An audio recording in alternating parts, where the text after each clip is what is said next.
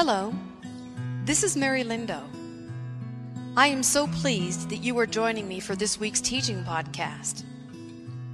This podcast is prayerfully created each week with the intention of giving you a time of resting in the Lord and for allowing Him to speak into your life through three to five minute messages and prophetic impressions and insights. Each message is meant to assist you in cultivating your love for the Word of God, combined with the power of His Holy Spirit, confirming His words over your life. Gather your Bible and a cup of coffee or tea, and take a few minutes each week to sit back and allow the peace of God to wash over you as you enjoy soft background music that inspires a restful time of worship and tender moments with the Father, Son, and Holy Spirit. And now, let's begin this week's podcast.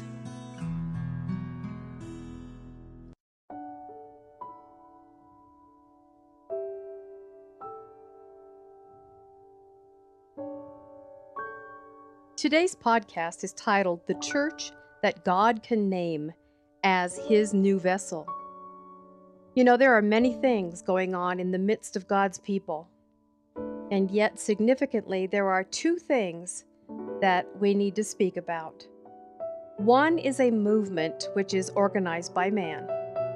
And in this realm, we find the organized church system with their planned programs, their teachings, and sacraments.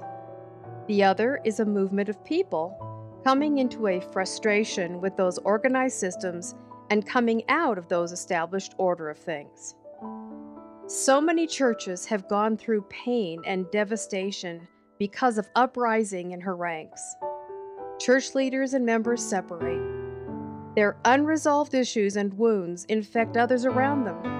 And with their tongues and pen, and emails and Facebook postings, their resentment and bitterness spread in uncontrollable proportions.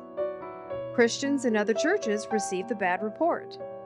They don't even know the people involved, but because they have inclined their ears to hear them, the report poisons them like toxic waste in their souls.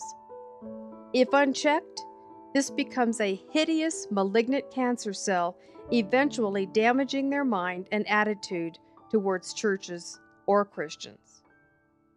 But the most sorrowful part is to see these believers drifting without any type of solid anchor to hold themselves steady.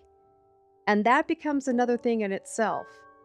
You see, the enemy quickly moves to make them into another established independent group away from God's original thought and purpose. The age old serpent, the ultimate enemy of our souls, has not lost the art of deception even after centuries. He, even now, can cause God's people, including the sincere ones, to miss the mark. I believe that this touches the greatest widespread problem in Western churches. The consumer culture has invaded the church. Pastors and people are not united for better or for worse, but just like it is practiced and encouraged in secular commercial organizations these days, until the pastor fails to perform. And performance is compared, even though unconsciously most of the time, with film and television performances. Churchgoers in Western countries watch between 15 to 20 hours of television a week, and up to 100 hours are spent on mobile phone and social networks, and then they come to church. They bring with them expectations of the pastor as preacher, pastor as counselor, pastor as comedian, and all around nice guy, which are in all roles for 99% of the pastors unreasonable and totally impossible to ever fulfill. Pastors are being asked to be a one man, one woman, three ring circus act and need to jump through hoops of fire, be shot out of cannons, and get into a cage filled with lions and tame them in order to somehow wow the people, to convince them that they have a desire for them to stick around long enough to learn the basics of a godly life. The consumer culture we all now live in and sadly embrace is less about serving one another or encouraging one another or having patience with one another. it is much more interested with getting top dollar value for tithes and time. Or, I pay, you pray. Today, things have degenerated into vagueness, irrelevancy, and uncertainty. The real meaning of what God's purpose in His people really is meant to passionately reflect is missing. Things that are now being said and done do not mean what they did mean originally in His Word. So many spiritual and scriptural terms are put into motion, but they are not in the same dimension and point of view, which are in the divine plan. The tragedy is that so many well meaning believers have gone on with the outward appearance of searching for the will of the Lord, and they fail to see that the power of His radiant life is missing. Well, the Apostle Paul warned us in his letter to Timothy about this. This know also, in the last days, perilous times shall come, having the form of godliness, true religion, but denying the power thereof. You know, my heart is really sad to see things as they are around us. Everything is falling short of its original design. There is so much labor and muster being pumped out there and is being poured into the church machine more than any time in the history of God's people. Yet the toil is ending in heartbreaking disappointment. Nothing is fully and finally getting through to the end. It's all stopping at some place. Is that not what we read in the past moves of restoration or reformation? They all stopped somewhere. Beloved, there is something that is missing and eluding. There is something that is absent which hinders the ultimate issue. Is there anyone who asks, Lord, why is this thing happening?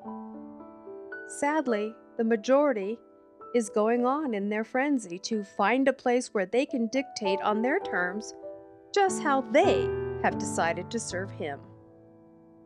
Saints, only those devoted to humility and honor can be saved from this deadly poison that lulls those longing to be entertained and pampered into apathy and spiritual paralysis. God's truly devoted people in this hour should seek Him and that which is upon His heart. What the Lord is doing in this hour is so different, and we should be sensitive to Him. He is looking for His new vessel in which the power of resurrection may freely work. The Apostle Paul said, according to the power that works in us, which is Ephesians 3:20. These vessels will have to be men and women who have seen. They shall be like a voice in the wilderness. It is becoming more and more clear that God must do a fresh thing among his people. And that fresh thing is that he is drawing them to seek the Lord himself and his manifested presence. The psalmist said, When you said, O Lord, Seek my face, my heart said unto you, Your face, Lord, will I seek. Will you set your face to seek him? Oh, that God may find his Davids in this crucial hour that will set their faces towards him at the command of his voice. Let's pray together. Oh, Heavenly Father, the world is in a tailspin. It is upside down and it is being shaken on every corner. Father, we realize that at many times we have chosen a path that is the path of least resistance and easy, or at times the path to dictate and to rule over others in order to gain control over what we think you want. And Lord, we come to you together right now and we ask you to create in us a clean heart. Do a new thing. Father, clean the vessels that we are. Wash them and make them fresh. Cast us not away from your presence, O Lord. We are weary of the competition and the showmanship. And we ask that you would come in such divine presence and such divine conviction. Come into many believers' bodies, their churches, their homes, and that you would begin to woo them to a place of repentance through the conviction of your Holy Spirit. Lord, I pray for those listening to this today or tonight, that they would open their hearts and be willing to allow you to bring conviction in the areas where they have become either harsh and controlling and judgmental, or where they have become passive and just want a good show. Father, we want the genuine, we want the real. Father, we want the presence of your glory in our lives. And Lord, with that presence, others will be drawn to you because you are lifted up instead of man lifting up their agendas. I bless you, Father. I worship you. We worship you together in Jesus' name. Amen. Well, I hope that this message spoke to you today. I know that it's very convicting to me. And I'm asking you to consider going to www.marylindow.com where you can find the links to additional podcasts and teachings, and these are for no charge. I ask that you would lift my heart up in prayer as I continue to obey the Lord and share the things that He puts on my heart. Have a good day, and God bless you. Goodbye for now.